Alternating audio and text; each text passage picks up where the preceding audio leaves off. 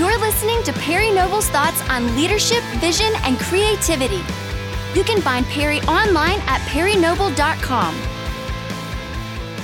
Hello and welcome to the December 2015 edition of the Perry Noble Leadership Podcast. Let's do it. Uh, we're super excited about today's uh, podcast, but before we get to our content or our topic today, I want to mention a couple things that you guys need to know about. March the 3rd, 2016, go ahead and write that down on your calendar. March the 3rd, 2016, it's a Thursday. We're going to do a one day leadership conference called The Most Excellent Way to Lead. Perry, you're writing a book, or actually, you've already written the book. It's getting ready to be released March the 1st, and we're going to kick it off big with an awesome leadership conference on March the 3rd. We need everybody out there to go to perrynoble.com and to check out all the information about that conference and go ahead and get signed up. Tickets or seats, I should say, will be limited, so you do not want to miss that. And, Oh, and the speaker, well, no, the speaker lineup is is It's unreal. awesome. It's uh, help, help me because it's Well, Dave, Dave Ramsey. Dave Ramsey, who has forgotten more about leadership than I'll ever know. Um, Steven Furtick. Pastor Steven Furtick, um, our very own Brad Cooper, Brad Cooper. who that I'm really looking forward to hearing him.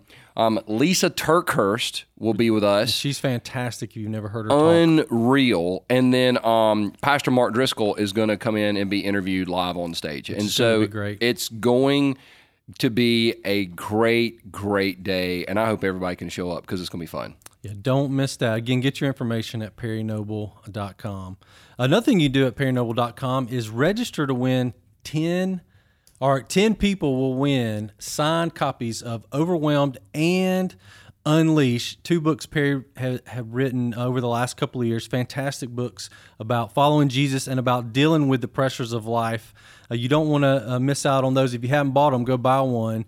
But we're going to give 10 people signed copies of each of those books. You can also register at perrynoble.com slash giveaway for that. Last month, if you were listening, we also told you we were going to give away a ticket to the leadership conference. Yes. And we are going to do that. Yes, we are. And the person who won isn't from the South. no. They're from way up north. Yes. Taylor's, Michigan. If you're listening, Deland Robbins, you have Yes. won tickets uh, to the most excellent way to lead. You're getting out of Michigan, coming to the promised land. in March.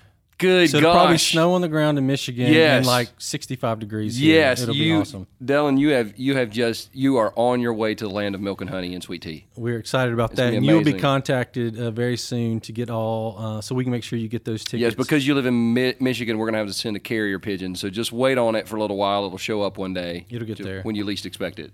Yep.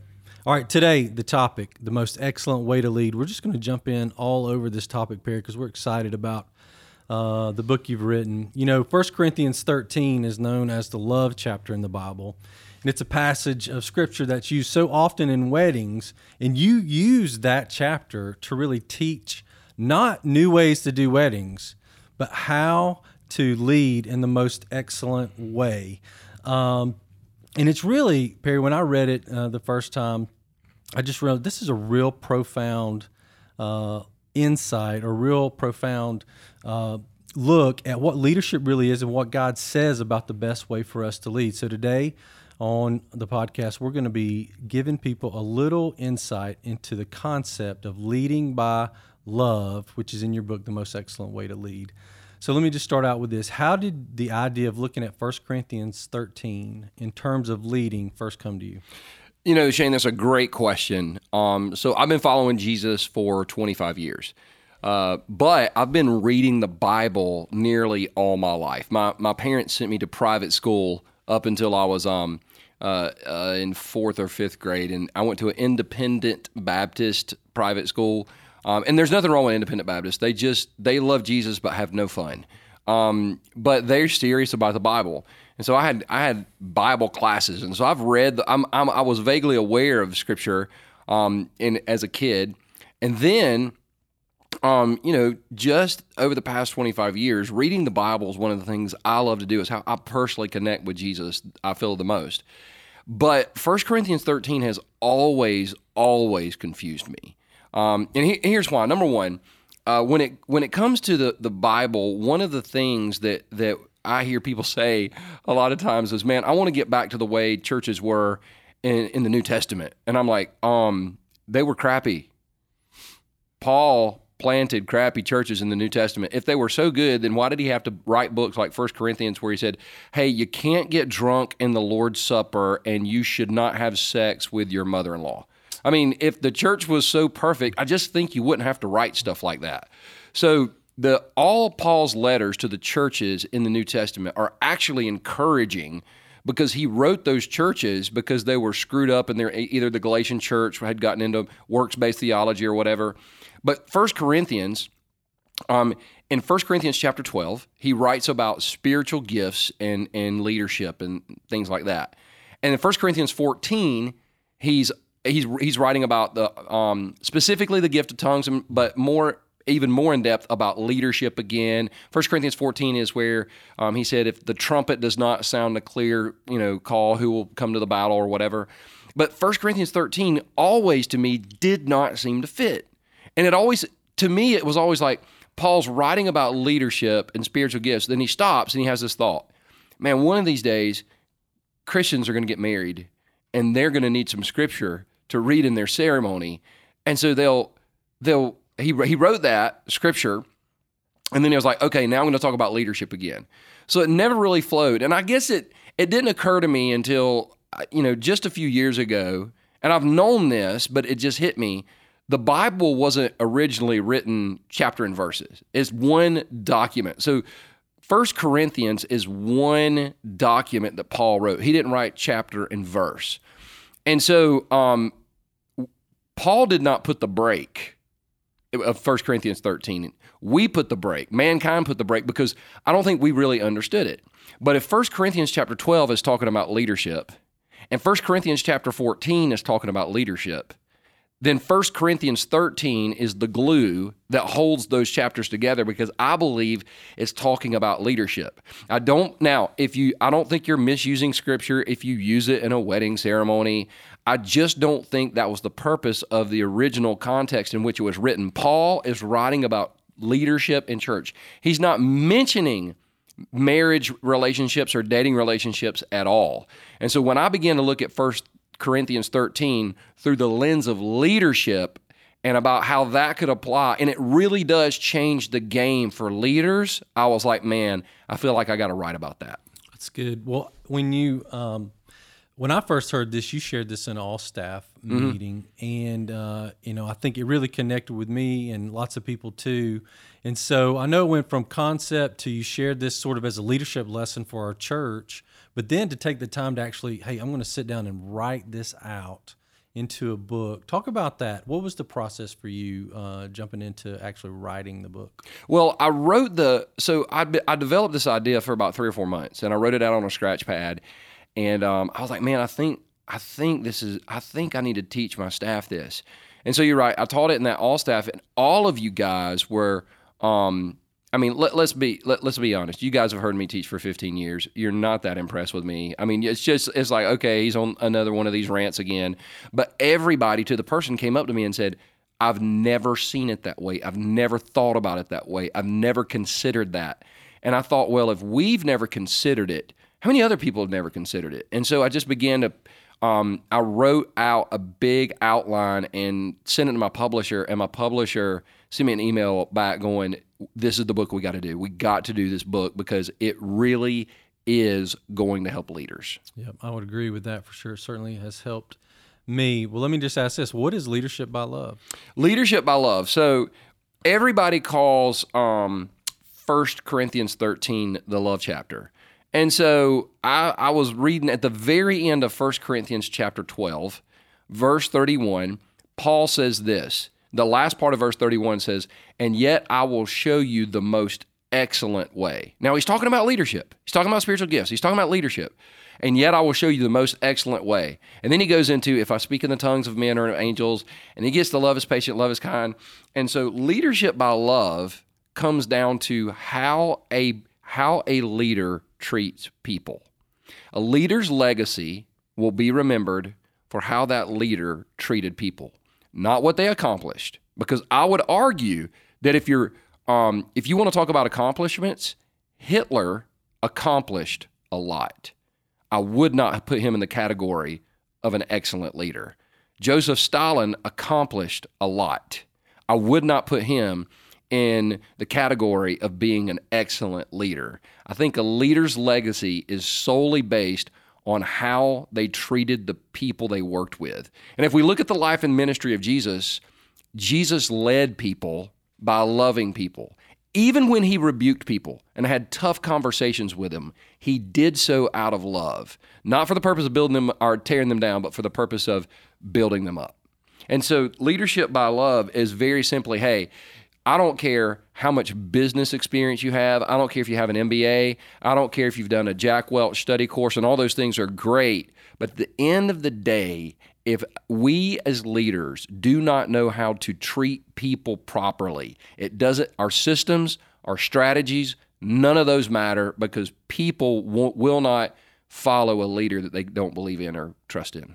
That's good. Long term. Share with us uh, uh, a couple of ways how this concept can be applied practically or day to day.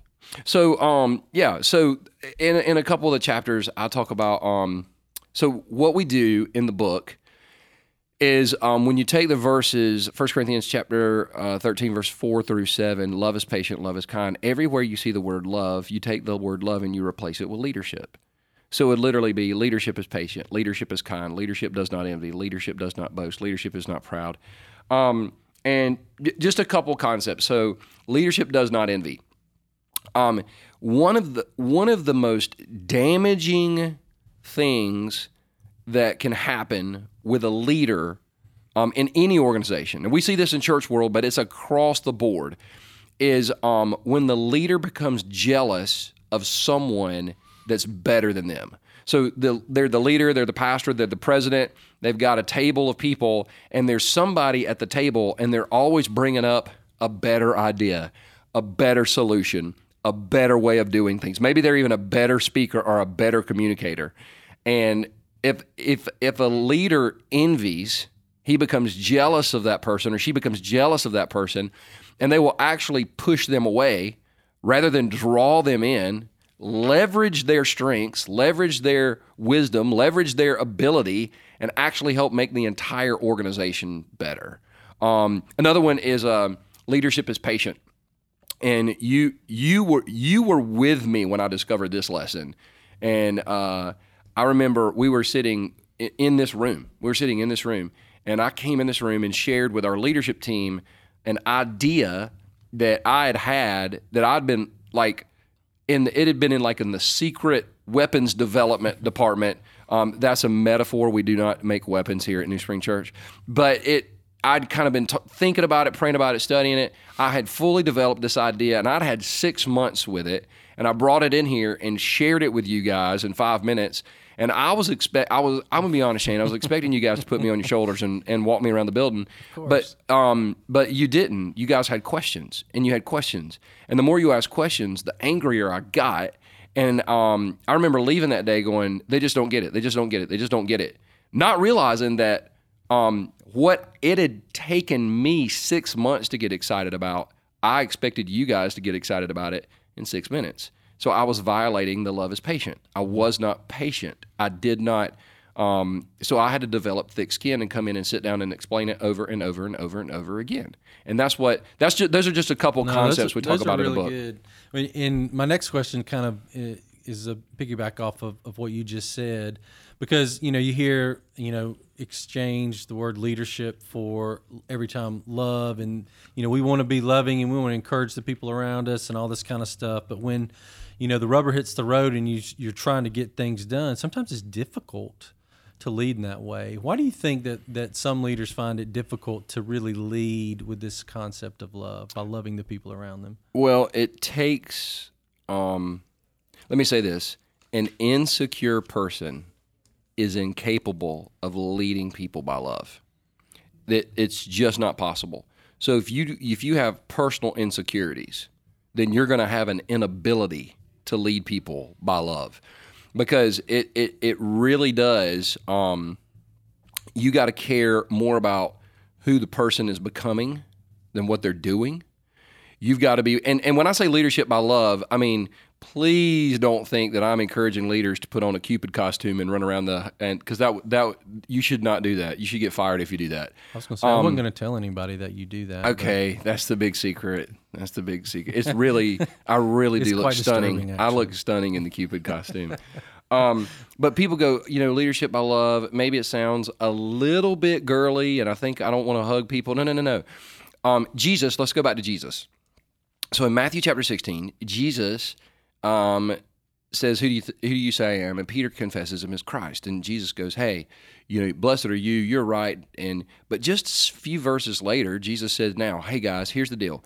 I'm going to be crucified, and they're going to take me, and they're going to kill me, and but three days later, I'm going to ri- rise again." And Peter kind of took Jesus aside and said, "This will never happen." And then Jesus looks at Peter and says, "Get behind me, Satan." And I'm like, "Okay, that's a that's Jesus modeling what it looks like to have a tough conversation. Jesus called him out. Um, they they were kind of to the side, so Jesus didn't like call him out in front of the whole group. But but I I remember just reading that, going, man, Jesus loved Peter so much that he was willing to have a tough conversation and say, you know, get behind me, Satan. You do not have the things of God in mind. You have the things of man in mind. And if a leader has equity with the people that he or she leads, they can have those type of conversations. Very honest, very frank, very direct, but the purpose at the end of the day, the entire purpose of the conversation is to build up, not to tear down. Right. And so honesty is the key there. I mean, love, loving somebody is just being honest with them. Yeah, yeah. I mean, you gotta love you gotta love people enough to tell them they're doing a good job, and you gotta love people enough to tell them you're not doing a good job. And it's difficult. It, listen, in the world that we work in, in church world, um, typically if you get a job, you you have it for life um, because nobody will say, "Hey, we got to make a transition or a change." But if you love people, you're going to have to love them through difficult circumstances and changes, and um, that's part of what we're called to do as leaders. With kindness and patience, right? Kindness. and all the rest. Hey, uh, let me ask you about uh, this. So, this idea of leading in the most excellent way is this only applicable uh, to leaders in ministry, or would you say this applies to any leader in any marketplace or any any type of uh, market? I so I um we got some galley copies of the book. Tyndale gave us some galley copies, and we got to send it out to people and um, ask them did they want endorsements. And for those w- wondering what a galley is, a galley is basically um, it's a book with all the typos still in it. And so I, I was uh, going to say, isn't that where you eat on a ship? the galley, Yeah. yes, yes. and so I um I had a couple. So I've got a friend that's an engineer, and he works um. So he's he's a Christian, loves Jesus, but he works in this corporation. He's been with the corporation for about a year, year and a half.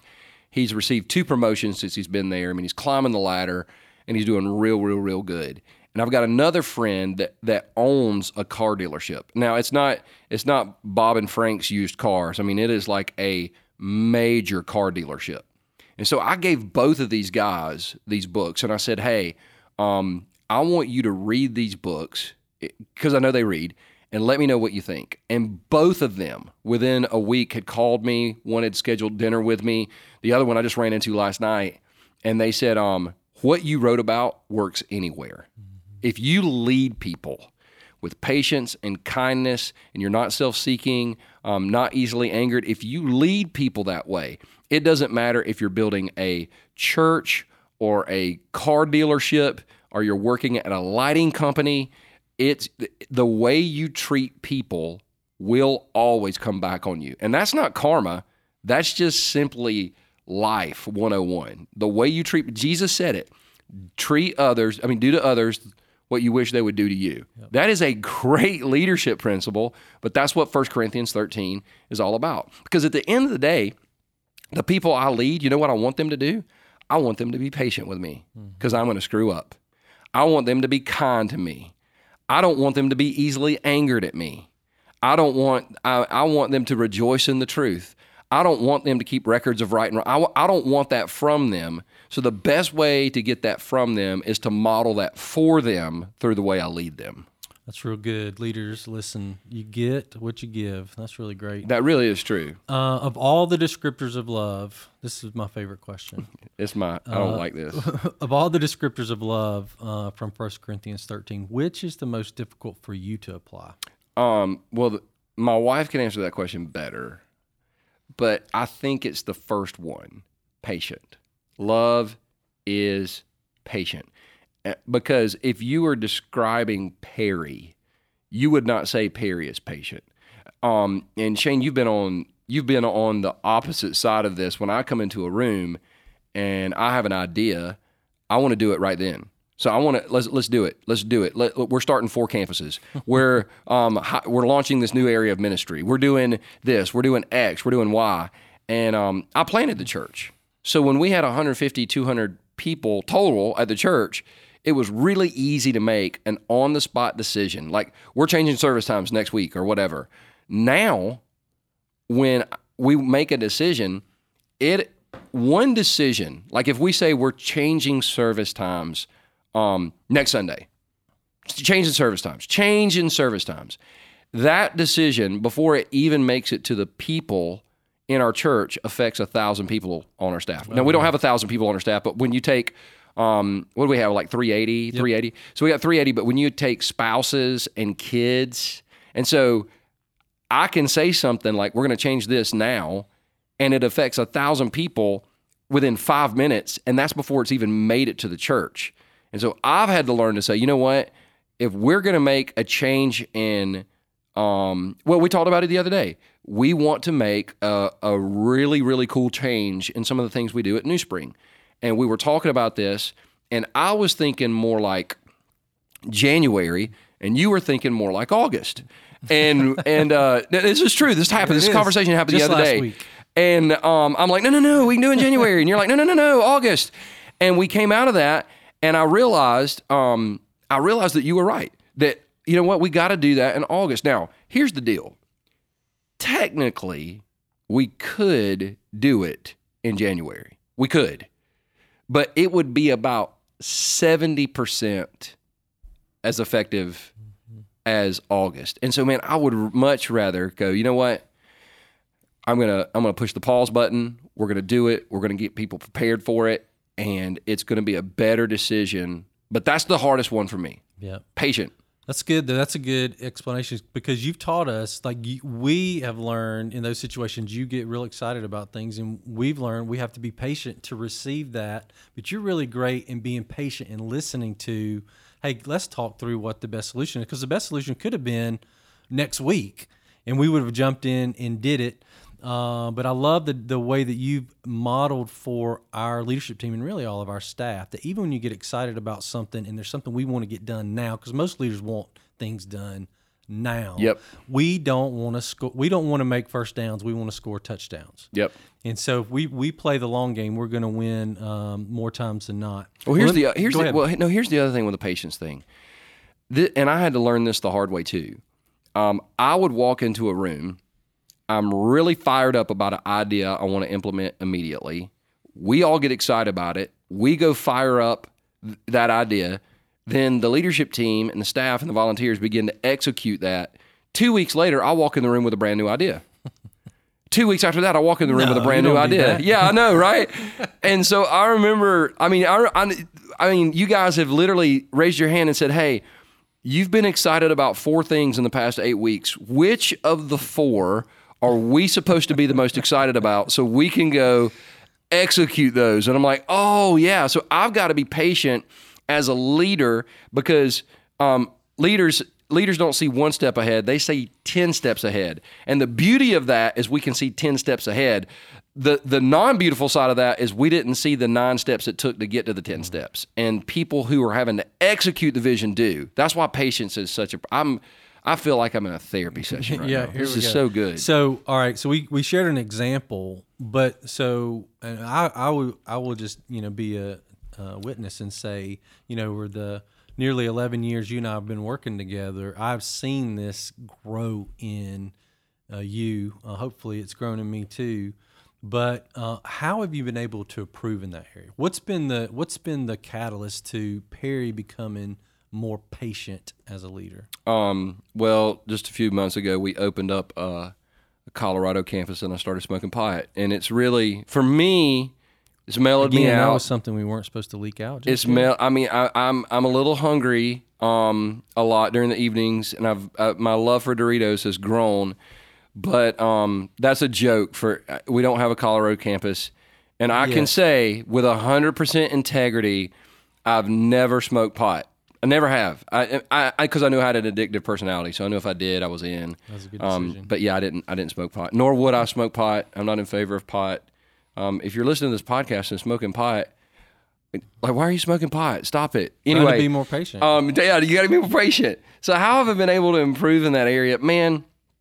I think um, leading people by love means you're willing to listen to the people that you're leading, and I think by listening to people that I lead, with the, with the idea in mind, love always assumes the best. Love always assumes the best. Love always assumes the best. So trusting the people and kind of listening to you guys walk me through what it takes to execute a plan um, has really helped me because uh, when the church was small, we had two, three, four hundred people. Um, not only could I lead it, I could execute it, and I could execute it well.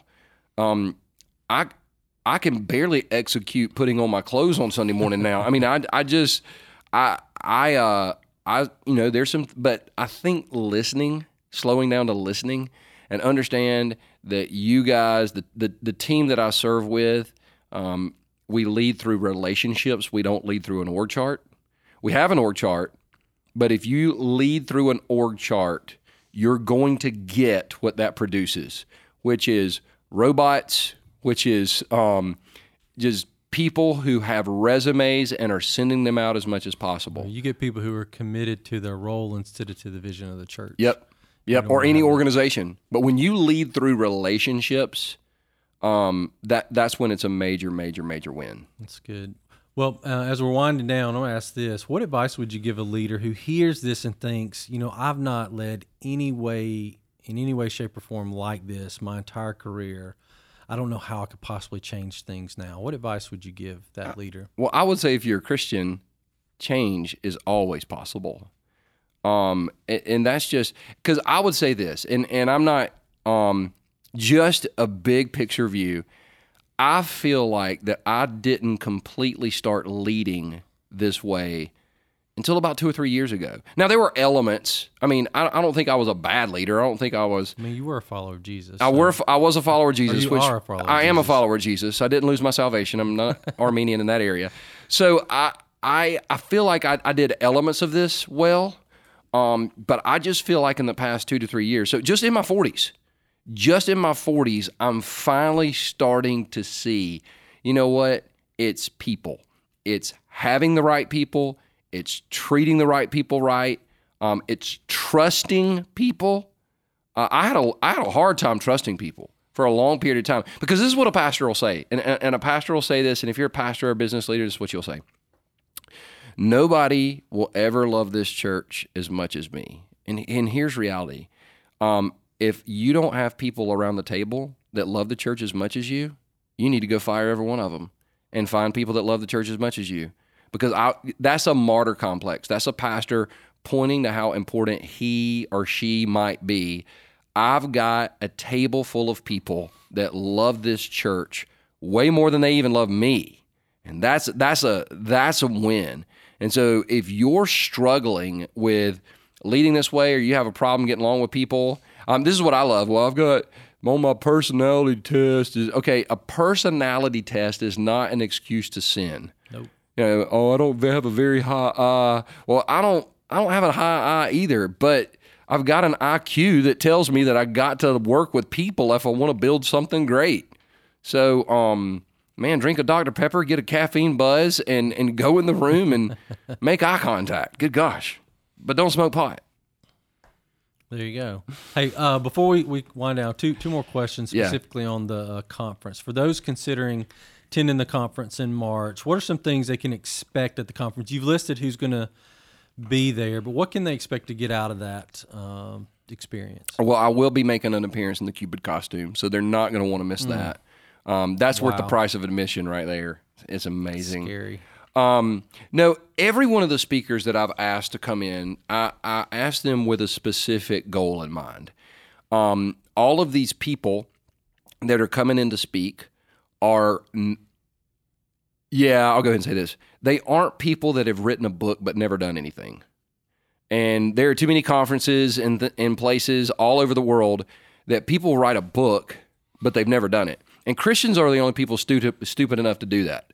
Like doctors, if a if a person wrote a book on surgery but but they've never performed surgery, doctors won't go to their conference. They'll laugh them out of the building. Christians will um, hold them up as heroes because they have a great theory, but they've never practiced it. So everybody that's coming to this conference, um, they they're not going to be teaching leadership theory. They're going to be teaching leadership practices because they've taken something and they've built it in an industry where there are lots of people trying to do what they do, but they haven't been um, maybe as successful. So I want just um, and I hate this phrase because it's so overused, but it's the only metaphor I can think of. I want everybody that day to feel like they're drinking from a fire hose, and it's going to be one day. It's going to be intense, and it's going to be my goal. Our goal is it would be one of the best investments you could make in your team. Oh yeah, no doubt. Uh, speaking of uh, some of the guests, you know, we just want to go ahead and, and give you a chance to to uh, deal with this. There's definitely or definitely been some people questioning why would you have Mark Driscoll at a conference that's about leading by love.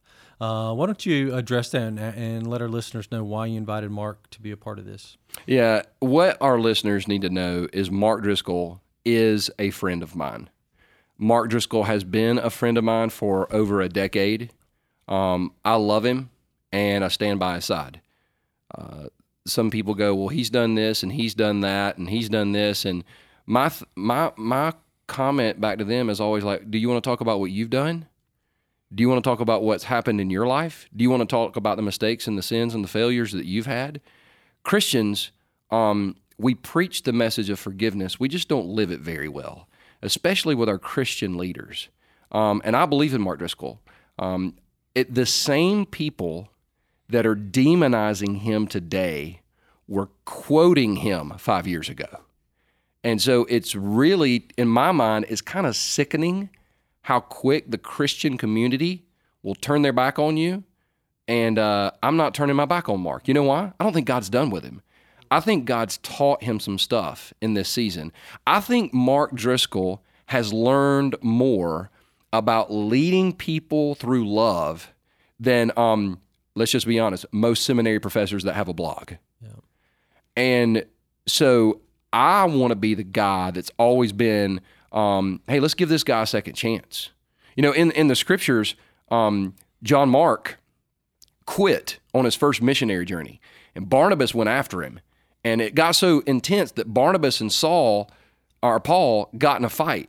But toward the end of Paul's ministry, he writes to Timothy and says, "Hey, get John Mark, bring him to me." And so there was restoration there. I think Mark Driscoll um, needs to have a group of Christian brothers and sisters who will rally around. Listen, he's admitted his sin, he's asked for forgiveness, he's made mistakes. I just don't know what else the man can do. And so I'm gonna. I, I believe in him. I love him. I'm bringing him in for an interview so he can walk us through what he did right and what he did wrong. He's going to have a chance to tell his story. And if you're listening, and I, I'm going to say this just and take it for what it's worth. If you're thinking I'm not coming because of Mark Driscoll, don't even email me because we will be blessed by your absence. He is a man of God who made some mistakes that he's admitted. He deserves a second chance. And at the end of the day, if you were in his shoes, how would you want people to treat you? Like the bloggers are treating him or like the way we're treating him? You know what? If I'm going to make a mistake, I want to make a mistake on the side of love, not on the side of being a jackass.